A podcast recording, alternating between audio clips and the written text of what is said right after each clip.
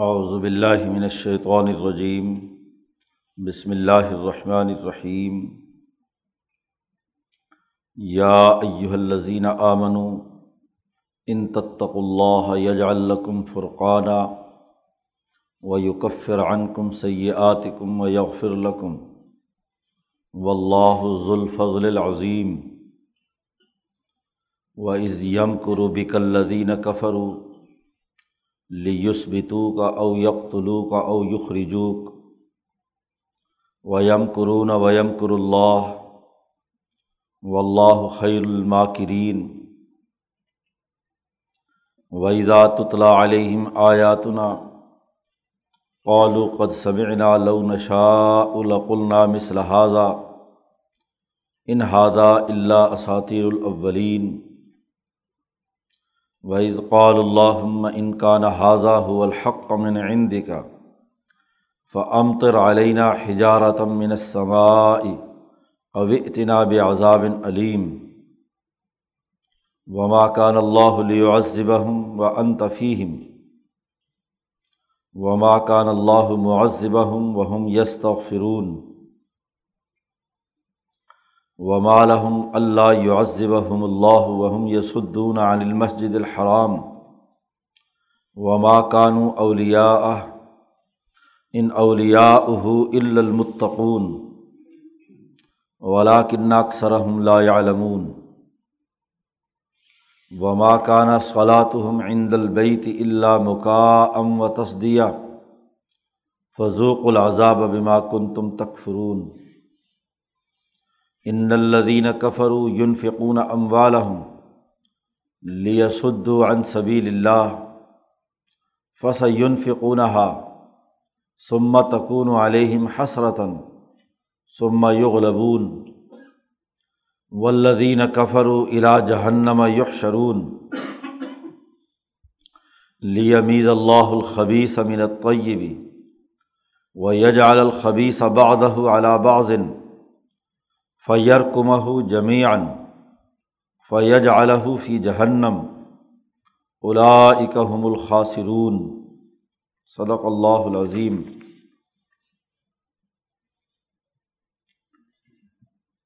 غزبۂ بدر کے تناظر میں اس صورت میں جماعت کے داخلی نظام کو درست کرنے سے متعلق بنیادی اصول بیان کیے جا رہے ہیں۔ چار اصول جن کا پہلے تذکرہ ہو چکا ہے۔ پانچواں اصول اس رقوع کے آغاز میں ہی بیان کیا جا رہا ہے۔ مسلمانوں کو مخاطب کر کے کہا جا رہا ہے کہ اللہ کا ڈر اور تقوا ایسی صورت میں پیدا کیا جائے کہ جس کے نتیجے میں تمہارے اندر یہ اہلیت اور صلاحیت پیدا ہو۔ کہ تم حق و باطل میں تمیز کر سکو۔ ایسا فرقان کا نور اور روشنی تمہارے دلوں میں پیدا ہو جائے کہ معاملات کی درست تفہیم تمہارے پیش نظر ہو۔ امام شاہ ولی اللہ فرماتے ہیں کہ قوموں کی سیاست اور لیڈرشپ اس کا سمجھدار ہونا بڑا ضروری ہے۔ مفہم لوگوں کا تذکرہ کیا ہے۔ سات آٹھ اقسام شاہ صاحب نے بیان کی ہیں مفہم حضرات کی۔ تو سمجھداری، فہم و شعور، جس سے حق و باطل میں تمیز کی جا سکے۔ یہ ایسی صلاحیت اور استعداد کا ہونا یہ بہت اہمیت رکھتا ہے۔ جماعت کے تمام افراد کو اس بات کی کوشش کرنی ہے کہ وہ اللہ کے ساتھ ایسا تعلق قائم کریں۔ کہ جس کے نتیجے میں ان کے دلوں میں حق و باطل کا فہم حاصل ہو۔ مولانا سندھی فرماتے ہیں کہ ایسا تعلق کہ جس سے حضیرت القدس کی نورانیت ان کے قلوب کے اندر منتقل ہو جائے۔ یہ آیت جو سب سے پہلے اس رقوع کے آغاز میں آئی ہے، اس میں سب سے پہلے مسلمانوں کو یہی مخاطب کر کے کہا گیا ہے۔ یا یو الزین آمن اے ایمان والو، ان تتق اللہ۔ اگر تم تقوا اختیار کرو گے اللہ کا ڈر پیدا کرو گے بڑا جامع معنی لفظ ہے۔ عدل و انصاف اللہ کے حکم سے انسانیت میں قائم کرنے کے لیے اللہ سے تعلق قائم کرو گے مولانا سندھی فرماتے کہ کثرت ذکر اور دین کی تمام تعلیمات پر عمل اللہ کے ڈر اور خوف سے اور اللہ کو یاد کر کے جب انسان کرتا ہے، اللہ کے ساتھ سچا تعلق قائم کرتا ہے تو حضیرت القدس کا نور اس کے قلب میں آتا ہے۔ اور وہ یہ صلاحیت پیدا کرتا ہے یج الکم فرقان وہ تمہارے لیے ایک فرقان، حق و باطل میں فرق کرنے والے نور کی شکل میں۔ فرقان کا ترجمہ حضرت سندھی نے نور اور روشنی سے کیا ہے۔ کہ وہ سمجھ اور بوجھ، وہ عقلی بصیرت، وہ شعور، وہ نورانیت تمہارے دلوں میں پیدا ہو کہ تم بر وقت حق اور باطل میں تمیز کرنے کی صلاحیت حاصل کر لو۔ جیسے اس غزبۂ بدر کے موقع پر کچھ مسلمانوں کے یہ رویے ظاہر ہوئے کہ وہ اس جنگ اور لڑائی کے معاملے میں لکاری ہون کراہت کا اظہار کر رہے ہیں کچھ لوگ۔ یوجادلونا کا آپ سے جھگڑ رہے ہیں۔ جی کانما یوساکون المعت ان کے اوپر طبی غلبے کے نتیجے میں، طبیعت کو تقاضے کے نتیجے میں وہ یوں سمجھ رہے ہیں گویا کہ موت کی طرف کھینچے جا رہے ہیں۔ اگر پورے طریقے سے یہ اس فرقان کو اپنے قلوب میں پختہ کر لیتے، جیسا کہ الاظم صحابہ کا ارادہ تھا، حضرت ابو بکر صدیق، عمر فاروق اور ان میں سب سے اونچے درجے میں خود نبی اکرم صلی اللہ علیہ وسلم کے جو عزائم اور مقاصد تھے۔ ابو سفیان کے قافلے اور ابو جہل کے قافلے کے درمیان فرق و امتیاز اور یہ کہ سیاسی طاقت توڑنا زیادہ اہمیت رکھتا ہے اقتصادی طاقت کو کنٹرول میں کرنے سے اس مرحلے پر۔ تو یہ جو مختلف معاملات میں ایسی سمجھداری کہ جس سے بر وقت صحیح فیصلہ کرنے کی اہلیت اور صلاحیت پیدا ہو جائے، یہ تمہیں ہونی چاہیے تھی۔ اور یہ تبھی ہوگی کہ ان تک اللہ، جو اولیاء اللہ اور سچے لوگ علمائے ربانیین یا امبیا علیہم السلام اور صحابہ کی عظیم جماعت، جو اللہ کے ساتھ تعلق قائم کرتی ہے، تو یہی نورانیت ان کے قلب اور ان کے دل و دماغ پر آ جاتی ہے، جس سے وہ یہ فرق اور امتیاز کر لیتے ہیں۔ اور جب انسان میں یہ سمجھداری، یہ روشنی، یہ فرقان، یہ نور پیدا ہو جاتا ہے، تو جو چھوٹی موٹی لغزشیں اور کوتاہیاں ہیں جو کفر ان کم سے یہ کم تو اس کے نتیجے میں تمہاری لغزشیں اور کوتاہیاں اللہ معاف کر دے گا۔ بنیادی سوچ اور بنیادی فیصلہ سازی کے وقت تمہارا فیصلہ صحیح ہونا چاہیے۔ اس فیصلے پر عمل درآمد کرتے ہوئے کچھ چیزیں ان میں کمزوری ظاہر ہوتی بھی ہے، کوئی لغزش اور کوتاہی ہوتی ہے، جس کا تعلق زندگی کے تجربات سے ہوتا ہے۔ تو تجرباتی مرحلے میں کام کرتے وقت کوئی تجربات کرنے میں کوئی کوتاہی ہو گئی، وہاں اونچ نیچ ہو گئی، تو سیاحت کو تمہیں معاف کر دے گا۔ اور ویغ فرلکم تمہیں معاف کر دے گا، بخش دے گا۔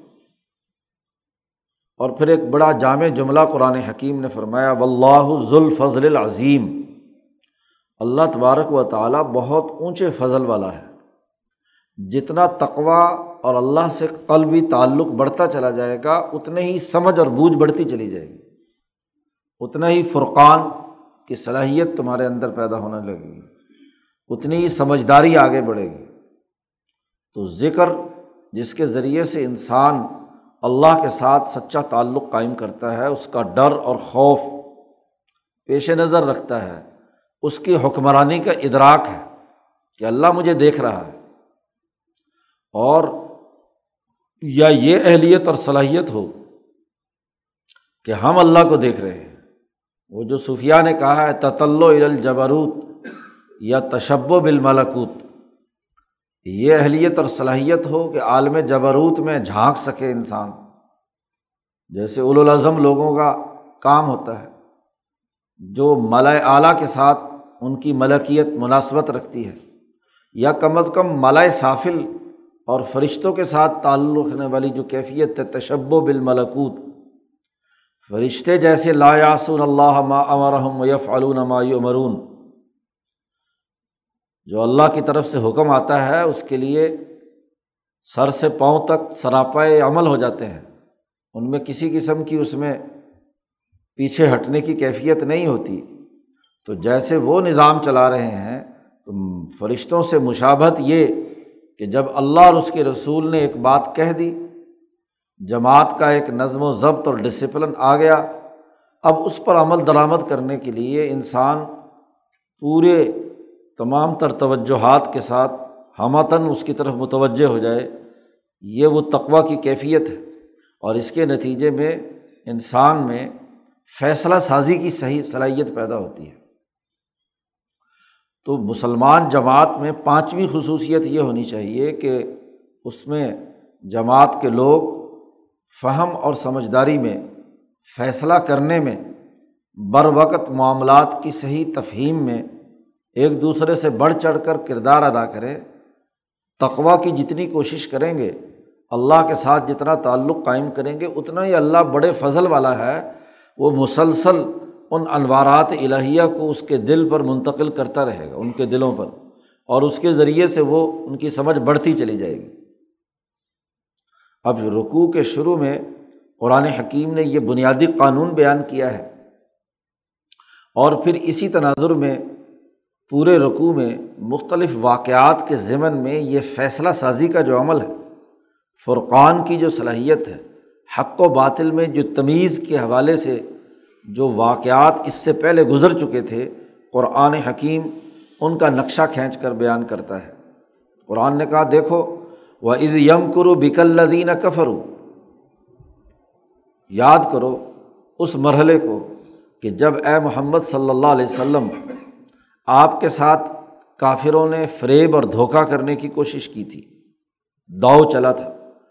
مکہ مکرمہ میں حضور صلی اللہ علیہ وسلم کی جب سرگرمیاں عروج پر پہنچی تو دارالندوا میں ابو جہل اور اس کا پورا جو کچن کیبنٹ تھی، پوری کی افرادی قوت تھی، بڑے بڑے سرداروں کی وہ جمع ہوئی۔ اور وہاں اس بات پر مشاورت ہوئی کہ محمد صلی اللہ علیہ وسلم کا دین تو بڑھ رہا ہے باہر سے لوگ آ کر ان کی جماعت میں شامل ہو گئے۔ کل کلاں کو اگر یہ طاقت پکڑ گئی، قوت مضبوط ہو گئی، تو یہ تو ہمارے اقتدار کے لیے خطرہ ہوگا۔ تو کیا کیا جائے؟ تو مختلف لوگوں نے مختلف مشورے دیے۔ ان میں ابو جہل اور بہت سے ایسے سردار تھے، انہوں نے کہا کہ جی ان کو اب راستے سے ہٹا دینا چاہیے۔ نوزب اللہ حضور کو قتل کر دیا جائے۔ اور قتل کرنے کے لیے ابو جہل نے جو تجویز پیش کی، داؤ چلا وہ یہ کہ جتنے قبائل ہیں، جتنے لوگ ہیں، جتنے خاندان ہیں، ان میں سے ایک ایک جوان لیا جائے۔ تو کوئی یہ ساٹھ ستر کے قریب وہ تمام جوان چنے گئے کہ یہ اجتماعی طور پر یک بارگی حضور پر حملہ کریں اور سب لوگوں کی تلوار ٹچ ہونی چاہیے۔ جب نبی اکرم صلی اللہ علیہ وسلم پر حملہ آور ہو اس کا ابو جہل نے کہا کہ ایک فائدہ تو یہ ہوگا کہ اتنے سارے لوگوں سے جب عموم میں بلوا ہوتا ہے تو اس کا ہاں جی قتل کسی ایک کے ذمے پڑنا مشکل ہوتا ہے کہ فلاں نے کیا ہے۔ اور جب ہر ہر خاندان کا ایک ایک فرد قاتل ہوگا تو یہ بنو ہاشم جو ہیں، چھوٹی سی ایک جماعت ہے، یہ کس کس سے قصاص لیں گے؟ تو بالآخر دیت پر معاملہ آئے گا اور دیت کے لیے پھر ہم سب لوگ مشترکہ طور پر سو اونٹ جمع کر کے دیت ادا کر دیں گے۔ تو یہ داؤ اور مکر و فریب میں مشورہ ہوا اور اس مشورے کے مطابق رات کو حضور صلی اللہ علیہ وسلم پر حملہ کرنا طے کیا۔ قرآن حکیم اسی کا بیان کرتا ہے وائز یم کرو بکا جب آپ کے لیے ان کافروں نے تدبیر کی، مکر و فریب سے، دھوکے سے ایک تجویز پیش کی کہ لیس بدھو کا او یک طلوع کا او یخ رجو کا تین تھے فیصلے ان کے، یا تو آپ پکڑ کر قید کر لیا جائے، صرف اکیلے حضور صلی اللہ علیہ وسلم کو، یا قتل کر دیا جائے اور یا آپ کو نکال دیا جائے۔ آپ کو نکالنے، قتل کرنے اور آپ کو قید کرنے سے متعلق تین مشورے ہوئے، جن میں آخری فیصلہ ابو جہل نے یہ کیا کہ قتل کیا جائے۔ نبی اکرم صلی اللہ علیہ وسلم نے اس رات حضرت علی رضی اللہ تعالیٰ عنہ کو وہاں لٹایا اور وہ جتنے سارے ہاں جی قتل کے ارادے سے چاروں طرف مکان کے تھے اللہ نے ان کو وہاں سے نکال کر آپ صلی اللہ علیہ وسلم ان کی آنکھوں میں دھول جھونک کر وہاں سے نکلے ہیں اور پھر وہی ہجرت کی رات ہے جس میں ابو بکر صدیق کو لے کر ہجرت کے لیے روانہ ہوئے۔ اب یہاں اس پورے منظرنامے میں قرآن حکیم کہتا وہ یم قرون و یم کر اللہ ایک طرف تو ان کی تدبیر تھی، ان کا داؤ اور مکر و فریب تھا۔ اور دوسری طرف وہ یم کر اللہ اللہ کی تدبیر تھی۔ اللہ نے داؤ کھیلا ان کے ساتھ۔ اللہ تبارک و تعالیٰ نے فیصلہ کیا کہ نبی اکرم صلی اللہ علیہ وسلم کو یہاں سے نکالنا ہے۔ تو آپ کے قلب اتھر پر اور حضرت علی المرتضیٰ کے قلب اتھر پر ابو بکر صدیق، یہ جو مخصوص جماعت تھی، ان کے دلوں میں یہ صلاحیت اور استعداد پیدا ہوئی فرقان چونکہ اللہ پوری کائنات کا نظام چلا رہے ہیں۔ تو اس کے ساتھ تعلق رکھنے والوں کو اللہ نے بر وقت متنوع کیا اور وہاں سے حضور نے فوری فیصلہ کیا کہ اب یہاں سے نکلنا ہے۔ اور اس کے لیے ان کو دھوکہ دینے کے لیے حضرت علی رضی اللہ تعالیٰ عنہ کو وہاں اپنے بستر پر سلانا ہے۔ تو بر وقت فیصلہ، اگر وہ رات حضور صلی اللہ علیہ وسلم وہاں گزارتے اور چند گھنٹوں کی جو دیر ہو جاتی، تاخیر ہوتی، تو ان کا مکر و فریب اور دو جو ہے وہ چل جاتا۔ تو قرآن نے کہا کہ دیکھو، ایک طرف ان کی سازش اور تدبیر تھی اور ایک طرف بر وقت اللہ سے تعلق کے نتیجے میں اللہ تبارک و تعالیٰ نے اپنا داؤ چلا اور نبی اکرم صلی اللہ علیہ وسلم ایک درست فیصلہ کر کے وہاں سے نکل آئے۔ تو یہ بر وقت فیصلہ کرنا ہاں جی لمحوں کی خطا، صدیوں کی سزا بن جاتی ہے۔ وقت پر صحیح فیصلہ نہ کیا جائے ہاں جی میدان جنگ میں اگر مکہ یاد نہ آئے تو خود اپنے اوپر مار لینا چاہیے۔ ہاں جی تو بر وقت فیصلہ کرنا بڑی بنیادی حیثیت رکھتا ہے۔ اور یہ تبھی ہوگا کہ جب آپ کے قلب کا تعلق ذات باری تعالیٰ سے ہے آپ حضیرت القدس سے متعلق ہیں تو آپ وہاں اس نور اور روشنی اور اس سمجھداری سے درپیش صورت حال کا تجزیہ کر کے صحیح فیصلہ، بر وقت فیصلہ کر کے ایک نتیجے تک پہنچ سکتے ہیں۔ قرآن حکیم کہتا ہے، ایک اور بات بھی یاد کیجیے ایک یہ منظرنامہ قرآن نے بیان کیا کہ یہاں دیکھو، آپ نے بر وقت فیصلہ کیا نکلنے کا۔ اللہ نے بر وقت دل میں یہ بات ڈالی اور آپ نکلے۔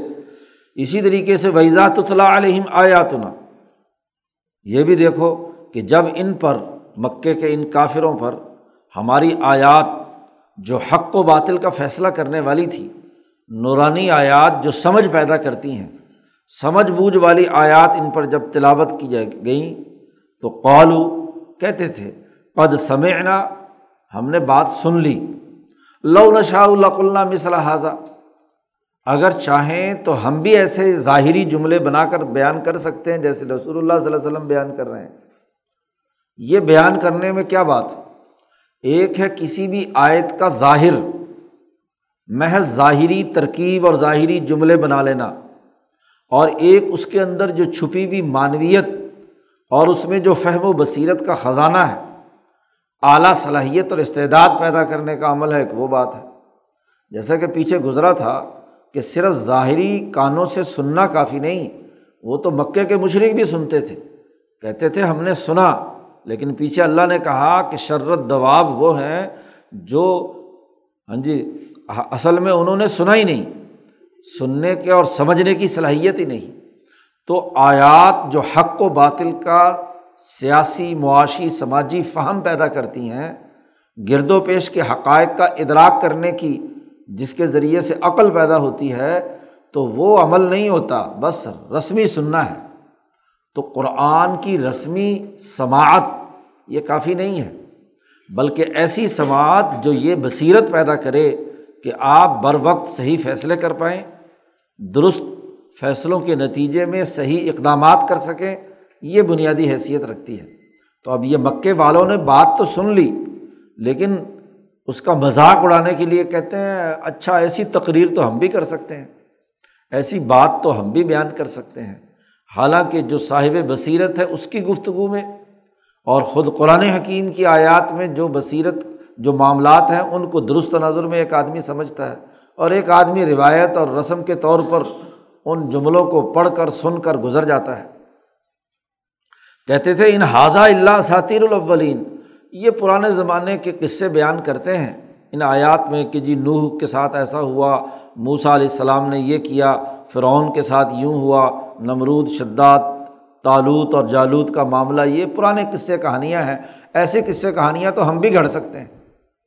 تو جب قرآن حکیم کو محض رسمی طور پر پڑھا جائے اور اس میں جو چھپی ہوئی بصیرت ہے، حق و باطل میں فیصلہ کرنے کی اہلیت کے جو وہاں مناظر یا مظاہر بیان کیے گئے ہیں واقعات قرآنیہ میں، اس پر غور و فکر نہ کیا جائے اور اس سے عقل نہ سیکھی جائے، سمجھ حاصل نہ کی جائے، تو گویا کہ نتیجہ درست نہیں نکلتا۔ اور پھر اسی کا اثر ہے کہ قرآن تو انہوں نے سنا تھا ابو جہل وغیرہ نے۔ اور پھر کیا کہتے ہیں؟ جب آدمی کی سمجھ اور بصیرت ماری جائے، حق و باطل میں فرق اور امتیاز کی صلاحیت نہ رہے، تو انہیں آیات کے تناظر میں یہ بات کہہ دیتے ہیں وہ از قال جب انہوں نے کہا اللہ انکان ہادہ الحق من عند کا ابو جہل نے یہ جملہ دہرایا غلاف کعبہ پکڑ کر غزوہ بدر میں آنے سے پہلے، تو وہاں وہ کہتا ہے کہ، اے اللہ، اگر یہ دین حق ہے محمد صلی اللہ علیہ وسلم کا، اور یہ کتاب اور سب چیزیں حق ہیں اور تیری طرف سے نازل ہوئی ہیں، تو کیا ہے؟ بے وقوفی اور حماقت کا اندازہ لگائیے کہ اللہ سے کہہ رہا ہے فمتر علینہ حجارتم من سمائی تو برسا ہم پر، آسمان سے پتھر۔ جیسا کہ قوم عاد و ثبوت پر پتھر برسے تھے، گزشتہ قوموں کا جو واقعہ قرآن میں بیان کیا گیا ہے، یہ آیتیں ہم پر تلاوت کی گئی ہیں اور اس میں کہا ہے کہ جو نہ ماننے والے تھے، ان پر ہم نے ہاں جی پتھر برسائے۔ سجیل منظود ان کے اوپر برسائے، تہ بتہ اور ان کو صاف کر دیا، تو اے اللہ اگر یہ نبی حق ہے اور اس پر یہ کتاب حق آئی ہے، تو امتر علینہ حجارت امن سمائی اور اگر ایسا معاملہ نہیں اب اتنا بھی عذاب علیم، یا ہم پر ایک بڑا دردناک عذاب ہم پر نازل کر۔ خود عقل سے آری فیصلے کی صلاحیت سے محروم، اس اللہ کے نور سے محروم بدبخت اپنے اوپر عذاب کی دعا مانگ رہے جب آدمی صحیح فیصلہ نہ کر پائے، جہالت کی پوٹ ہو، تو وہ اسی طرح کے احمقانہ جملے استعمال کرتا ہے کہ خود عذاب کو دعوت دے رہا ہے۔ اب اتنا بھی عذاب علیم۔ حالانکہ سمجھداری کی بات تو یہ ہونی چاہیے تھی کہ یہ عذاب اب آنے کا وقت آ چکا ہے۔ ان کو تو یہ سمجھنا چاہیے تھا امبیا کے ان تمام واقعات کے ذمن میں۔ اس کو یہ پتھر تو یاد آ گئے، لیکن کبھی اس نے غور کیا کہ لوت علیہ السلام پر عذاب سے پہلے جو واقعہ ان کو سنایا گیا تھا لوت علیہ السلام کو اس بستی سے نکال لیا گیا۔ ابراہیم علیہ السلام کو اس بستی سے نکال لیا گیا۔ اسی طریقے سے تمام انبیاء کا معاملہ یہ ہے کہ جب نبی اپنی قوم میں اور بستی میں موجود ہو، اس وقت عذاب نہیں آتا۔ تو سمجھداری اور فرقان کی بات تو یہ تھی کہ واقعات کے تمام پہلو پہ سے نظر رکھنے چاہیے۔ صرف ایک پہلو کی بنیاد پر صرف اپنے لیے پتھروں کی دعا مانگ رہے ہیں۔ دیکھو، وما کان اللہ علیہ عصبہ ہوں و انتفیم اللہ تعالیٰ کبھی کسی قوم کو عذاب نہیں دیتا جب آپ وہاں پر موجود ہو۔ نبی وہاں موجود ہو۔ ان کو اللہ پاک نے عذاب نہیں دینا تھا۔ جب تک آپ وہاں موجود تھے۔ وہ انتفیم رسول اللہ صلی اللہ علیہ وسلم کا وجود گرامی جس جگہ موجود ہے، آپ جو رحمۃ اللہ عالمین ہیں، آپ کی موجودگی میں مکہ پر عذاب کیسے آتا؟ مکہ والوں پر کیسے عذاب آتا؟ اور دوسرا قانون بیان کیا کہ وما کان اللہ معذبہ ہوں وہ ہوں یس فرون اللہ اس قوم پر بھی عذاب نہیں بھیجتا کہ جو معافی مانگ رہی ہو، استغفار پڑھ رہی ہو۔ اللہ سے اپنے گناہوں پر معذرت کر رہی ہو تو ایک تو مکہ کا خود مقام ایسا ہے کہ جہاں یہ طواف کرتے ہوئے ہاں جی اللہ کا ہاں جی گھر کا طواف کرتے ہوئے، عبادت کرتے ہوئے کم از کم غفرانہ کا لفظ تو ضرور بولتے تھے۔ جو بھی وہاں حرم میں جاتا ہے، خانہ کعبہ کی عظمت اور حیبت و جلال ایسی ہے کہ ظاہری طور پر ہی صحیح اس کی زبان سے معافی کا جملہ ضرور نکلتا ہے۔ تو بھلا مکہ کے اندر کیسے عذاب آ سکتا تھا؟ وہاں پتھر کیسے برس سکتے تھے؟ تو جب تک حضور مکہ مکرمہ میں تھے، تو نبی کی وجہ سے عذاب نہیں آنا تھا۔ اس لیے نبی اکرم صلی اللہ علیہ وسلم جب مکہ سے تشریف لے آئے مدینہ منورہ، تو اب تو ان کو یہ ان واقعات کے ذمن میں ہی جو آیات ان پر تلاوت کی گئی تھیں، ان سے یہ سمجھ لینا چاہیے تھا کہ اب عذاب کا وقت قریب آ گیا۔ پھر خود خانہ کعبہ، وہ جو معافی مانگنے کا مقام ہے۔ وہاں ہر آدمی یہ جملہ کہتا ہے، تو مکہ کے اندر کیسے عذاب، وہاں پتھر کیسے برستے، وہاں عذاب علیم کیسے آتا۔ تو اب ذرا ان کو دیکھ لینا چاہیے تھا کہ یہاں عذاب تو نہیں آنا تھا، کہیں اور آنا ہے۔ اب جہاں آنا ہے، وہاں یہ سب کے سب خود بدر میں پہنچ گئے۔ بدر میں ان کا خاتمہ ہوا اسی لیے کہ یہ مکہ نہیں ہے۔ گویا کہ پوری طاقت جتنی سیاسی قوت تھی، اس کو کھینچ کر یہاں بدر کے مقام پر جمع کر دیا گیا۔ اس لیے کہ قافلہ مال والا روکنا، اس کو، اس کی حفاظت کرنا چاہتے ہیں۔ وہی حضور صلی اللہ علیہ وسلم کا اندازہ تھا کہ جیسے ابو سفیان کے قافلے پر ہمارے حملے کا اندازہ ہوگا، تو مکے کی یہ ساری سیاسی طاقت بچانے کے لیے میدان میں آئے گی۔ تو ان کو وہاں سے نکالنا مطلوب تھا، کیونکہ مکہ میں رہتے ہوئے تو عذاب نہیں آ سکتا تھا اللہ کے گھر میں۔ تو وما کان اللہ علیہ ہوں وہ انتا آپ ان میں موجود ہوں تو کبھی عذاب نہیں آئے گا۔ اور وما کان اللہ معذبہ ہوں وہ ہم فرون اور اللہ عذاب نہیں دیتا جب کوئی قوم استغفار کر رہی ہوتی۔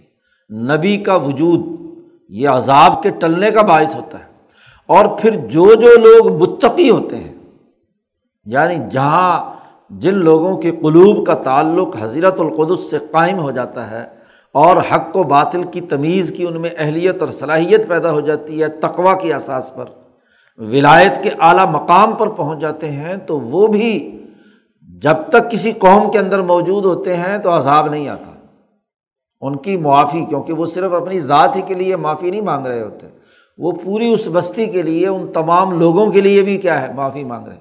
اور جب مکے میں ایک بھی ایسا نہیں رہا، ابو بکر بھی آ گئے، عمر بھی آ گئے، عثمان بھی آ گئے جو متقی لوگ تھے حضور صلی اللہ علیہ وسلم کے ساتھ، وہ بھی وہاں سے آ گئے تو اب خالصتاً وہ رہ گئے جو مغفرت نہیں مانگ رہے۔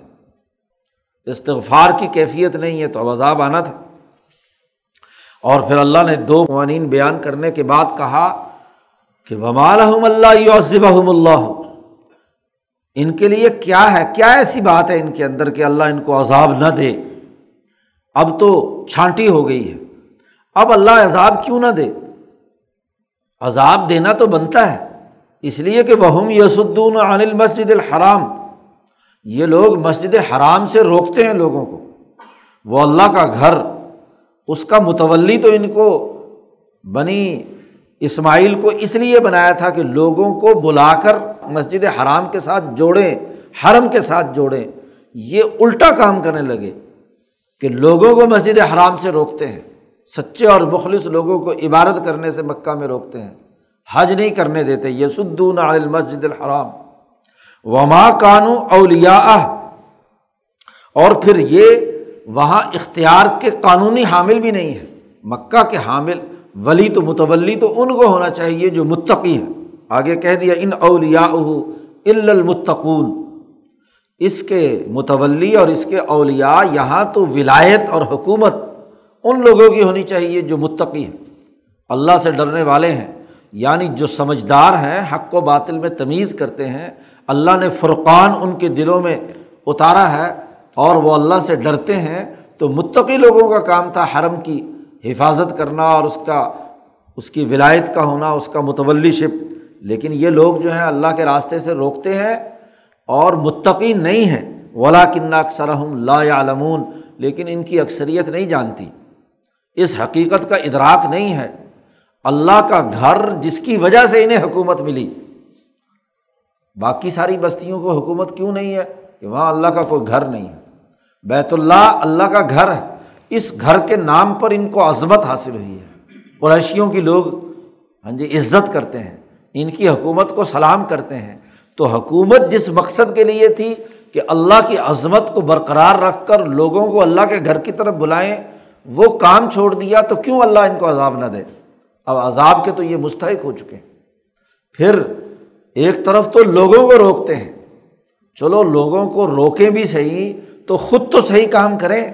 قرآن نے کہا بما کانا صلاح تم ان کی نماز، یہ ابو جہل جو نماز پڑھتا ہے یہاں یہاں جو عبادتیں کرتا ہے، حج اور طواف وغیرہ کرتا ہے، وما کانا صلاح ہم عند البئی تھی خانہ کعبہ بیت اللہ کے ارد گرد یہ جو کعبہ کے پاس یہ نماز پڑھتے ہیں۔ نماز کا طریقہ اسماعیل کے علیہ السلام کے زمانے سے چلا آ رہا ہے۔ اس کی رسم یہ ادا کرتے ہیں نماز کی۔ اور ان کا نماز پڑھنا کیا ہے؟ اللہ مقام و تصدیہ۔ اس نماز کی حالت میں تالیاں بجاتے ہیں، تالیاں پیٹتے ہیں اور ہاں جی سیٹیاں بجاتے ہیں۔ شور شرابہ کرتے ہیں، ایک دوسرے کو اشارے، کنائے، گفتگو، بات چیت یعنی مذاق اڑاتے ہیں۔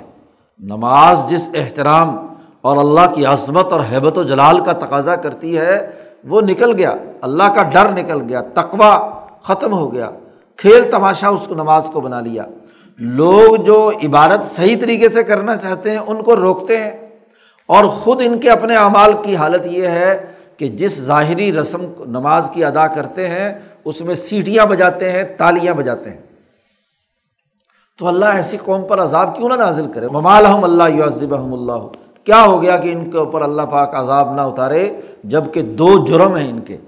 مسجد حرام سے لوگوں کو روکنا اور خود مسجد حرام کا احترام نہ کرنا، وہاں سیٹیاں بجانا، تالیاں بجانا، نماز کا مذاق اڑانا۔ تو عذاب تو ضرور آنا ہے۔ جو سچے لوگ ہیں وہ بستی سے نکال دیے جائیں اور خود غلط حرکت کی جائے تو عذاب کا باعث اس لیے فضوق العذاب ابما کن تم تک فرون چکھو عذاب جو تم کفر کرتے رہے ہو۔ تم جو اللہ کا انکار کرتے رہے ہو۔ تو قرآن حکیم نے بتلایا کہ دیکھو اس پورے واقعے میں ہاں جی جب یہ عذاب مانگنے کے لیے ابو جہل خانہ کعبہ کا غلاف پکڑ کر کہتا ہے کہ امتر علینہ حجارتاً ہاں جی پتھر برسا آسمان سے یا ہمارے اوپر اور عذاب لا۔ تو اس پورے منظر نامے میں اس کی جو فیصلہ سازی کی صلاحیت ہے وہ ختم ہو گئی۔ کیونکہ تقوا نہیں ہے، اللہ کا ڈر نہیں ہے۔ اور جس جماعت کے اندر یہ صلاحیت اور استعداد تھی، آج بدر میں اس کو کامیابی حاصل ہوئی۔ جس نے تقوا اختیار کیا، جس سچی جماعت کو انہوں نے حرم، مسجد حرام میں داخل ہونے سے روکا تو ان کی بصیرت نے، ان کی اجتماعیت نے ان کو پر فتح دی۔ تو دوسرا واقعہ بیان کیا ہے کہ جس سے یہ سمجھا جا سکے کہ جن کے دلوں میں نور تھا اور فرقان تھا، وہ کامیاب ہوئے۔ اور جن کے دلوں میں یہ فرقان اور اللہ کا ڈر اور تقوا نہیں تھا، ان وہ عذاب کے اندر مبتلا ہوئے۔ ایک تیسری بات بھی بیان کی قرآن حکیم نے اس فرقان کو سمجھانے کے لیے کہ ان الدین کفر یونفقون ام لیسد عن سبیل اللہ ابو جہل جب لشکر لے کر بدر کے لیے روانہ ہوا، حضور صلی اللہ علیہ وسلم سے مقابلے کے لیے، تو اس نے کہا، بھائی، جو قبیلوں کے بڑے بڑے سردار ہیں نا، لیڈر ہیں، وہ اس ہزار آدمیوں کے خرچے کا انتظام کریں گے۔ ہاں جی ہر روزانہ ایک سردار کے ذمے خرچہ ہوگا کھانے پکانے کا۔ سات، آٹھ، دس، بیس جتنے اونٹ ذبح ہوتے تھے، وہ ان کی ذمہ داری لگ گئی۔ تو ہر ایک بڑے دل کھول کر خرچہ کر رہا تھا کہ جی ہم نے اپنا مال بھی بچانا ہے اور اپنے خیال کے مطابق نبی اکرم صلی اللہ علیہ وسلم کے پورے لشکر کو شکست دینی ہے تو مال خرچ کر رہے ہیں لیے سدو انصبیر اللہ۔ خرچ کرتے آ رہے ہیں۔ اب دیکھو ایک فیصلہ انہوں نے کیا کہ مال خرچ کر کے اپنی طاقت کے ذریعے سے ہم کامیابی حاصل کریں گے۔ اللہ پاک نے فرمایا کہ فص یون فکون ان قریب یہ اور مال بھی خرچ کریں گے۔ بدر میں شکست ہوئی ہے اور جب ابو سفیان کا پورا قافلہ مال لے کر وہاں پہنچا ہے مکہ مکرمہ میں، تو شکست کا بدلہ لینے کے لیے سارے جمع ہوتے ہیں اور کہتے ہیں کہ بھائی اس قافلے میں، اس دفعہ کے مال میں جو نفع ہوا ہے، وہ سب ایک جگہ پہ جمع کرو اور اگلی جنگ کی تیاری کرو۔ تو غزبۂ عہد کے لیے مدینے پر چڑھائی کرنے کے لیے وہ سارا مال دوبارہ پھر خرچ کر رہے ہیں۔ پہلے ان کی عقل کا ماتم بیان کیا گیا کہ خود اپنے اوپر عذاب مانگ رہے ہیں۔ وہ بھی اللہ کا گھر میں غلاف کعبہ پکڑ کر، اللہ کے گھر سے روکنے والے اور سیٹیاں بجانے والے، اللہ کے غضب کو دعوت دیتے ہوئے خود بد دعا کر رہے ہیں اپنے خلاف کہ ہمارے خلاف یہ عذاب آ جائے۔ تو عقل نہیں ماری گئی، فیصلہ کرنے کی اہلیت نہیں سلب ہو گئی۔ اور دوسری طرف دیکھو معاشی مسائل خرچ کرتے ہیں۔ وہ سیاسی عقل کا ہاں جی ماتم ہے کہ وہاں سے چلتے وقت عذاب مانگ رہے ہیں۔ اور یہ معاشی عقل کی بربادی ہے کہ پیسہ خرچ کر رہے ہیں اس مقصد کے لیے کہ اللہ کے راستے سے لوگوں کو روکیں۔ فصیون فکون ان قریب یہ مال خرچ کریں گے۔ سمت تکون علیہم حسرتاً لیکن پھر ان کے لیے یہ بھی حسرت اور ندامت ہوگی۔ مال بدر میں خرچ کیا اور اس کا کوئی نتیجہ نہیں نکلا سوائے شکست اور ذلت کے۔ تو یہ حسرت نہیں تھی تو اور کیا تھا؟ اسی طرح غزوہ عہد کے موقع پر وہ جو مالی قافلہ جو مال لے کر آیا تھا، وہ سارا کا سارا اس جنگ میں جھونک دیا۔ تو مالی طاقت وہاں ختم ہو کر رہ گئی۔ غزوہ عہد کے بعد ایسے کنگڑے ہوئے کہ نہ کاروبار ہے اور نہ معاشی طاقت اور قوت ہے، وسائل بھی سارے جھونک دیے گئے۔ یہ سمجھداری اور فہم کی بات ہے کہ حضور اقدس صلی اللہ علیہ وسلم نے جو ابو سفیان کے قافلے کو چھوڑ کر ابو جہل کی سیاسی طاقت کو ختم کرنے کا فیصلہ فرمایا، اس کے نتیجے میں دونوں کے دونوں قافلے تباہ و برباد ہو گئے۔ معاشی وسائل اگر صرف ابو سفیان کے قافلے پر حملہ آور ہوتے اور اسی کو اپنا متمع نظر بناتے تو زیادہ سے زیادہ مالی نقصان ان کو ہونا تھا۔ سیاسی طاقت پھر برقرار رہنی تھی۔ تو یہاں سیاسی طاقت بھی ٹوٹ گئی اور معاشی قوت بھی ختم کر دی۔ یہ ہے فرقان جو اللہ نے نبی اکرم صلی اللہ علیہ وسلم اور جو الاظم صحابہ ابو بکر، عمر فاروق ہیں، عمر فاروق ہیں، ان کے دل و دماغ میں یہ بات ڈالی۔ انہوں نے یہ فیصلہ کیا۔ تو تقوا کے نتیجے میں یہ فرق پیدا ہوا۔ ان کے اندر یہ صلاحیت پیدا ہوئی کہ انہوں نے اس چیز کو سمجھا اور یہ دوسرے لوگ ہیں کہ مال پہ مال خرچ کر رہے ہیں۔ سمت تکون علیہم حسرا۔ سما یغلبون، پھر مغلوب بھی ہو گئے۔ اور یہ تو دنیا کی سزا تھی، اللہ کی مخالفت اور اللہ کے ساتھ تعلق نہ رکھنے کی، غلط فیصلوں کی ایک سزا یہ دنیا میں تھی۔ ولدین کفر الا جہنم یو شرون اور یہ جو لوگ کافر ہیں، ان کو جہنم میں بھی اللہ پاک ان تمام کو جمع کرے گا، وہاں بھی یہ جمع کیے جائیں گے۔ اور یہ اس لیے بھی ہے۔ اور بتدریج یہ کام ہو رہا ہے۔ ہاں جی تدریج کے ساتھ غزبۂ بدر میں ستر قتل ہوئے اور ستر گرفتار ہوئے۔ تو سیاسی طاقت توڑ دی۔ انہوں نے تو کہا تھا کہ امتر علینہ ہجارتن ابھی پورے لشکر پر پتھر برسار سب کو کیا ہے مار دے۔ ان کی بد دعا تو یہ تھی، یا سخت ترین عذاب آئے کہ اور ہزار کا ہزار کا لشکر ختم ہو جائے۔ نہیں، اللہ پاک نے یہ فیصلہ کیا۔ اور نبی کرم صلی اللہ علیہ وسلم نے اس بات کو سمجھا فیصلے کے وقت کہ یہ جو ہزار کا لشکر ہے، اس میں جو طیب اور جو جن کے اندر ایمان کی کوئی رمق ہے، ان کو الگ کیا جائے، کیونکہ مارنا تو کوئی مقصد نہیں ہے۔ اور جو خبیص ہیں، وہ الگ ہو جائے تو چن چن کر جو ستر خبیص تھے بد بخت تھے، جن کے جنہوں، جو ستر وہ لوگ جو منتخب کیے تھے ابو جہل نے حضور صلی اللہ علیہ وسلم کے قتل کے لیے۔ جی تو وہ تمام کے تمام وہاں قتل ہو گئے۔ اور ستر گرفتار ہو کر آئے۔ اب گرفتاری کے موقع پر بھی جو فیصلہ ہوتا ہے، اس نے بھی اگر یہ ستر کے ستر قتل کر دیے جاتے، تو ان میں سے تو بہت سارے لوگ بعد میں مسلمان ہوئے، خود حضرت عباس مسلمان ہوئے۔ تو وہاں اللہ نے صحیح جو فیصلہ کروایا، نبی اکرم صلی اللہ علیہ وسلم سے وہ یہ کہ فدیہ دو اور چلے جاؤ۔ جاؤ، تاکہ فرق اور امتیاز پیدا کیا جا سکے۔ لی امیز اللہ الخبیث منت طیبی ان میں سے کون خبیص ہے اور کون طیب ہے؟ پھر ان میں سے بھی جو ان کے بدبخت لوگ ستر ہاں جی غزبۂ عہد کے اندر ان کو راستے سے ہٹا دیا گیا۔ اور پھر جو باقی بچ گئے، ان کو پھر آگے موقع دیا گیا۔ تو یہ عذاب یک بارگی آنا نہیں ہے، یہ ہم اس کو بتدریج آگے بڑھا رہے ہیں۔ دس سال کے پورے عرصے میں اس کو قرآن نے بیان کیا ہے کہ یج الخبیس باز اعلیٰ بازن فیر جمیان سارے خبیص اکٹھے کرنے ہیں۔ جی کچھ غزبۂ بدر کے خبیص کچھ ہاں جی اسی طریقے سے غزبۂ عہد میں، پھر غزبۂ احزاب میں، پھر فتح مکہ کے موقع پر جن ہاں جی چند آدمیوں کو راستے سے ہٹایا گیا۔ ہاں جی جو غلاف کعبہ بھی پکڑے ہوئے تھے، ان کو بھی وہاں قتل کرنے کا حکم دیا گیا۔ ان ساروں کو فیر کمہ جمیان ان کو تہ بتہ ہم ایک جگہ جمع کریں گے، اور فیج فی جہنم اور ان کو سب کو ملا کر جہنم میں ڈالیں گے۔ اگر ہزار کے ہزار پر جو وہاں سے نکلے تھے، سب پر بیک وقت عذاب آتا، ان تمام کو قتل کر دیا جاتا، تو اس میں بہت ساری طیب روحیں تھیں۔ ہاں جی جنہوں نے، جن کو بعد میں اللہ نے توفیق دی۔ ہاں جی وہ ایمان انہوں نے قبول کر لیا۔ خود ابو سفیان ہیں۔ اسی طریقے سے باقی تمام لوگ، بہت سارے لوگ ہیں، حضرت عباس ہیں جو مسلمان ہوئے۔ تو یہ بھی فیصلہ سازی کا ایک بہت بہترین عمل ہے کہ صرف ان کے بد دعا مانگنے پر ان کو عذاب نہیں دیا گیا۔ تو نبی اکرم صلی اللہ علیہ وسلم اور یہ الاظم جماعت کو جو بڑے جلیل القدر صحابہ ہیں، ان میں اللہ سے تعلق کے نتیجے میں یہ صحیح فیصلہ کرنے کی ہاں جی استعداد اور صلاحیت پیدا ہوئی ہے جو القم فرقان تمہارے لیے ہم نے یہ فرقان اور فیصلہ سازی کی صلاحیت پیدا کر دی کہ اس پورے عمل کا جائزہ لے کر ان میں سے جو نیک لوگ ہیں ان کو کھینچ لیا جائے، طیب لوگوں کو اور خبیصوں کو ایک جگہ جمع کر کے پورے کے پورے کو ہاں جی جہنم میں ڈال دیا جائے۔ الا کا حم الخاصرون یہی لوگ خسارے والے ہیں۔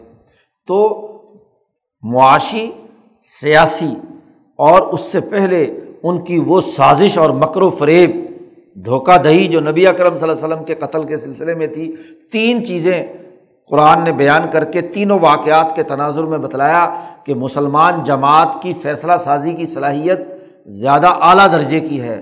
اللہ سے تقوا اور اللہ سے تعلق اور قلب میں اس نور کے آنے، ان تجلیات سے ربط اور حضیرت القدس سے تعلق کے نتیجے میں ان کے فیصلے صحیح اور درست ثابت ہوئے اور ان کے مقابلے میں جو دشمن طاقت تھی، اس کا وہ مکر و فریب بھی ختم ہوا۔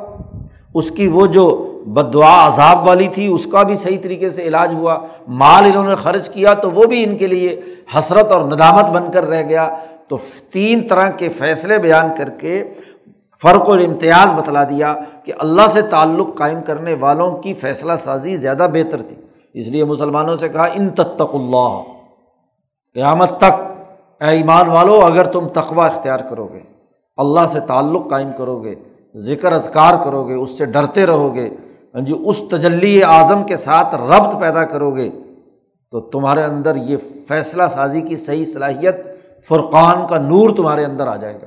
اسی کو مولانا سندھی کہتے ہیں کہ سچے اولیاء اللہ درست فیصلہ کرتے ہیں اسی بنیاد پر کہ بر وقت جو معاملات درپیش ہیں، ان میں کیا اقدام کیا جانا چاہیے۔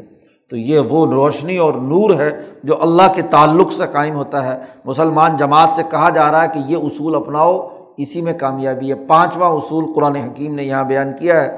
پھر اگلے چھٹا ساتواں اصول اگلے رقوع میں بیان کیا گیا۔ اللہ تعالیٰ قرآن حکیم کو سمجھنے اور اس پر عمل کرنے کی توفیق عطا فرمائے۔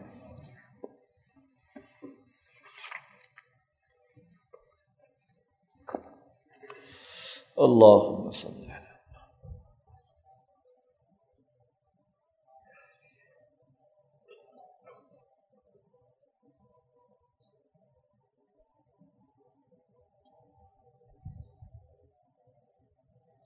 اجمائی